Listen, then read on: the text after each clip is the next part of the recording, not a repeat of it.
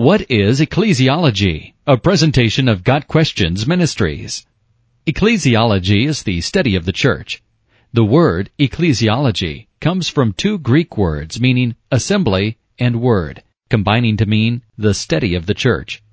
The church is the assembly of believers who belong to God. Ecclesiology is crucial to understand God's purpose for believers in the world today.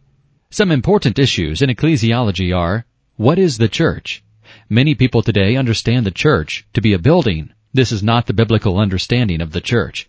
The root meaning of church is not that of a building, but of people. What is the purpose of the church? According to scripture, the purposes and activities of the church should be 1. Teaching biblical doctrine.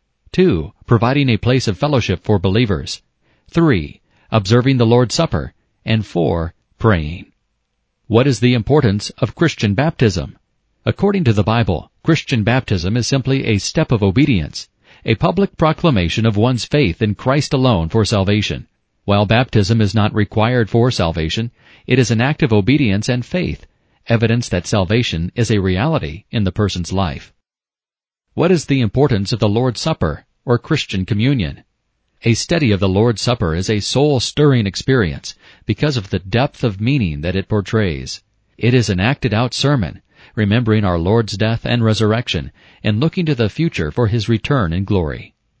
What does the Bible say about the form of church government?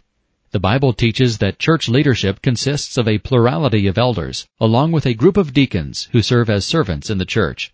But it is not contrary to this plurality of elders to have one of these elders serving in the major pastoral role. Ecclesiology helps us to understand the role of the church and our role in the church. It teaches us about the ordinances of the church, how church leadership is to be chosen and structured, and what the church is to be doing in regards to believers, worship and discipleship, and unbelievers, ministry and evangelism.